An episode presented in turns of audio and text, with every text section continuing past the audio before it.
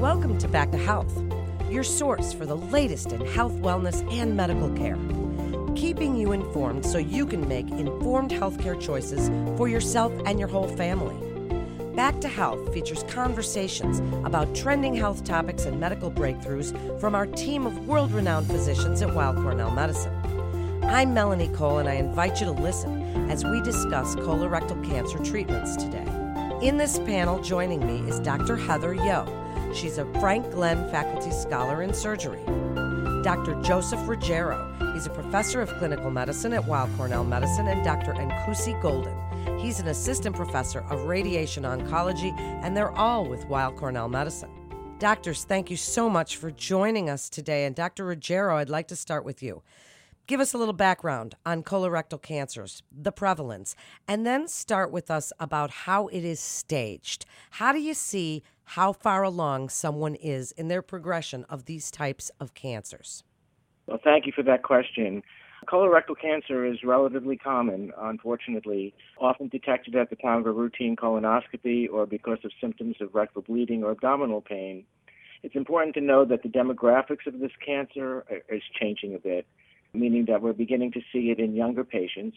And in fact, recommendations for screening for this cancer have changed recently, and we now recommend screening for patients without a family history to start five years earlier than we used to at around age 45. Once this diagnosis is made, staging is an important process because it determines how we treat the patient. It always starts with a CAT scan of chest, abdomen, and pelvis to make sure that the cancer has not spread to any organ in the body other than the colon. Further staging is different for colon and rectal cancer, and it's important to understand that we deal with colon and rectal cancers differently. So the rectum is the last 10 to 12 inches of the colon, and in addition to CAT scanning, we generally will need an MRI of the pelvis to assess the tumor, its depth of penetration into the wall, and whether any lymph nodes are involved. And the reason for that is that these patients are often treated with radiation or chemotherapy prior to surgery. In cancers above the rectum, following the CAT scan, patients generally go to surgery, and final staging is based on the pathologic analysis of the tumor and the regional lymph nodes. Well, then, Dr. Ruggiero, and thank you for that summary. The focus for these patients is a multidisciplinary team. Tell us what that looks like for the team and why it's so important for these patients. Absolutely. In all cancer treatments in the last 20 years, this has been the biggest advance is that we now understand that the best outcomes, the highest cure rates with the least toxicity occur with more than one modality of treatment for many patients with cancers. So surgery alone may not give the best outcome treatment often requires chemotherapy or radiation or some combination of the three. And it's important that this decision and this treatment plan be made prior to starting treatment. And so we treat these patients as a team. We include pathology, radiology, radiation therapy, surgery, and medical oncology. We sit together, we analyze the data, and then we make a treatment plan, which is very often multidisciplinary. And Dr. Golden, why don't you tell us your role in this? Speak about the benefits or advantages or disadvantages of radiation treatment, whether we're talking about short course versus long course. Tell us a little bit about radiation treatment and what patients can expect. Uh, yes, thank you for asking that question. So, we have come into the paradigm of total neoadjuvant therapy, which includes preoperative radiotherapy and multi agent chemotherapy. And this allows for improved adherence to treatment, higher rates of tumor downstaging, and lower rates of disease related treatment failures. In addition, there have been shorter intervals from ileostomy to reversal, as well as a potential for organ preservation if a complete or near complete response is obtained for these patients that are getting this type of treatment. This total neoadjuvant therapy, which includes, again, a combination of radiotherapy with chemotherapy, has traditionally been completed with a course of about five to six weeks of treatment. This has been sort of the paradigm that has been used here in the United States. However, there's additional treatments, including a shorter course regimen of one week of radiation followed by chemotherapy. Again, these two treatments are done prior to surgery and it improves the, the surgeon's ability to resect the tumor. Now, the five to six week regimen of chemoradiation, it is somewhat inconvenient for patients where they're coming in for daily treatments within the radiation oncology department. A short course of one week of radiation allows for an acceptable alternative for patients to complete their treatment much sooner. So it's a, a, lot more convenient. But in terms of the outcomes, there's equipoise between the two. And we believe that patients, you know, if they select one versus the other, their outcomes will be similar. Well, Dr. Golden, then what's exciting as far as MRI guided treatments for rectal cancer? And then speak a little bit about how rectal cancer management's a little different and that it can be treated with radiation. Some of the challenges, speak about that and kind of tie this all together for us based on what you do and how you help these patients. Absolutely. So, we at Weill Cornell have MRI guided radiation therapy machine. It's called a MRIdian, and it basically just stands for MRI for the first three letters of MRIdian. And it is a promising technology that helps to facilitate safe tumor dose escalation, meaning that we can increase the dose safely to the primary tumor to further optimize preoperative rectal cancer therapy. Now, the MRI guided machine in general is used for shorter course regimens, such as the five dose fraction regimen, whereby we can target the tumor and limit the amount of side effects that occur with that particular therapy. Now, there's growing interest across multiple institutions that have this MRI guided machine whereby we can do MRI adaptive planning. So, this is a real time adaptive planning while the patient is on the machine.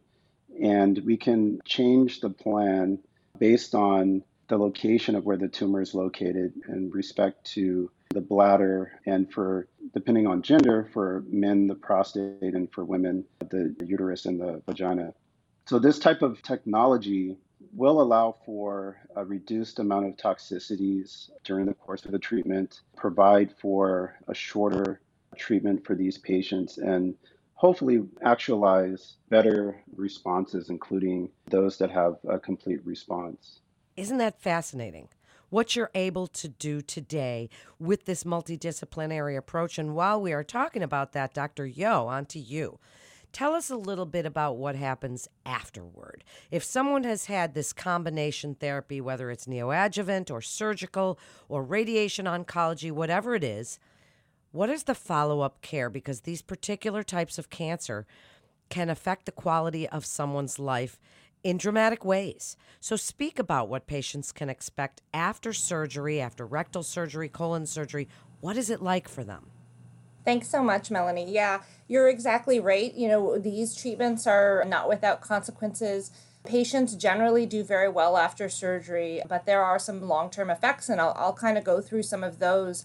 And I also, I know in one of a previous podcast, you've talked a lot about the procedures. The procedure you had does impact your recovery. So I'm just going to briefly mention that. More often now, we're doing minimally invasive surgery, laparoscopic or robotically, and those patients if they're able to have minimally invasive surgery, depending on their cancer, usually their recovery is a little bit quicker. If they have standard open surgery, they do recover just as well. They just may be in the hospital for a little bit longer. It generally takes patients, the average length of stay for a surgery for colon or rectal cancer in the United States is somewhere between three and seven days, with the average length of stay about five days. And patients do have changes in the immediate postoperative period. They often have fatigue, appetite changes, and they often have changes in their bowel habits. It depends again a little bit on the procedure type. If it's standard colon surgery, uh, then most patients get back to typical normal GI and bowel function. But if they have a colostomy or an ileostomy, they can have different function. Or if they have low rectal cancers, they often do have some lifetime effects. In terms of monitoring these patients, we usually see them pretty frequently as they're initially recovering after surgery. And then we space it out. And as we talked about earlier, this is really a multidisciplinary process. So over the next several years, really focused on the first two because that's the most common time that a cancer can come back. We'll see them in conjunction with the medical oncologist and the radiation oncologist every three to six months. So we follow them very closely for those first two years after surgery. Dr. Yeo, if a patient has to have a colostomy or ileostomy, what is life like for them afterwards? It could be quite a scary prospect. Tell us a little bit about it. Yeah, so for some patients who have colon surgery, they end up needing either a temporary or permanent colostomy, and a colostomy is when the colon is brought up through the abdominal wall, or an ileostomy where it's small bowel that's brought up through abdominal wall you know, their bowel function is different, but patients really do things like they normally would. There's an initial period of adjustment, but these patients are able to work, they're able to, you know, play and exercise, and they're able to have and engage in active sexual life. So there's a lot of misconception around that, and people get really nervous and upset, but quality of life in these patients long term is very high. So then tell us a little bit about what's different after rectal cancer surgery. So, in rectal cancer surgery, if patients are able to be connected, they're missing their rectum, and their rectum is what is used for storage. And so they do often have some altered bowel function, meaning they often have some frequency or urgency. Most of the time, this is most bothersome in the first two years after surgery and gets much better after that, but they can have some lifelong symptoms. So it's important that they talk to their surgeon or their medical providers because there are things that we can do to improve their quality of life. What a great summary, doctors. So I'd like to give you each a chance for final thoughts to let listeners know what they can expect, to kind of reiterate and reinforce this multidisciplinary approach. So, Dr. Ruggiero, I'd like to start with you. What would you like listeners to take away from this podcast as you are a professor of clinical medicine and you're involved in start to finish? Tell us what you would like patients to know about colorectal cancers and how you can help them at Weill Cornell Medicine. Well, I think the you know the advances in the last five or ten years in our understanding of colon cancer and in, in treating it with a combined approach have led to marked improvements in outcome with reduction in toxicity. So most patients with colon cancer are going to require surgery and then a decision regarding preventative chemotherapy. The preventative chemotherapies after colonic surgery have dramatically improved the cure rate from the surgery Patients with rectal cancer may require what Dr. Golden described as preoperative chemotherapy and radiation to shrink the tumor and prevent spread before the surgeon even operates. And this has led to improvements in outcomes for this cancer as well. We're working on newer treatments to prevent recurrence. We have an, an exciting new clinical trial trying to determine which patients benefit from chemotherapy and following surgery and we're trying to refine postoperative chemotherapy, and that's going to lead to improvements in outcome as well. So I think in every way things have gotten better, and I'm old enough to have seen these exciting changes. Well, it certainly is an exciting time to be in your field. And Dr. Golden, what would you like? And I think an important aspect for your profession is to explain to the listeners about radiation oncology and how this type of adjuvant therapy really works hand in hand with all of the ones that we've heard about and this multidisciplinary approach. So, over the past five to 10 years, there have been efforts to be much more precise in the way in which we're delivering our treatments, including radiation therapy. And that precision includes ensuring that we're sparing the normal organs while focusing the radiation on our target, including at risk areas of disease within the pelvis and the primary tumor that's seen on any particular imaging. So, our field is pushing the envelope in terms of improving precision in terms of the delivery of the radiation. So the technology has definitely improved. So patients in the next five to 10 years will be able to benefit from those advances that have come about most recently. And there may even be additional studies looking at the combination of other types of radiosensitizers to improve the complete response rates for these patients. So there's a lot to look forward to. Well, there certainly is. And Dr. Yeo, last word to you. What would you like the listeners to take away from this message about colorectal cancers? Awareness, prevention, screening. I'd love for you to tie it all together for us. So, I think the number one thing that I'd like individuals listening to the podcast to take away is that we've made progress, that there's hope, that after people recover from colon cancer, oftentimes they go back to very good quality of life, very good function. I think you talked about it in some of the earlier podcasts. One of the things that people can do if they have not had colon cancer is that they can focus on prevention. And we know that colon cancer is higher in individuals who smoke. We know that it's higher in individuals who are overweight. So, focusing on weight is important. We know physical activity helps improve outcomes. Patients having a high fiber diet are less likely to have colon cancer. And as you talked about in the last podcast, one of the most important things people can do is keep up with their screening. We know that screening and removal of polyps, early polyps, precancer polyps, prevents cancer. And so it is really important that individuals, particularly in a pandemic, make sure that they maintain their preventative health care. Such important information and advice. What an informative episode. Thank you all for joining us today. And Weill Cornell Medicine continues to see our patients in person as well as through video visits, and you can be confident of your appointments and the safety at Weill Cornell Medicine. That concludes today's episode of Back to Health. We'd like to thank our listeners and invite our audience to download, subscribe, rate, and review Back to Health on Apple Podcast, Spotify, and Google Podcast. For more health tips, go to weillcornell.org and search podcasts. And parents, please don't forget to check out our Kids Healthcast. I'm Melanie Cole.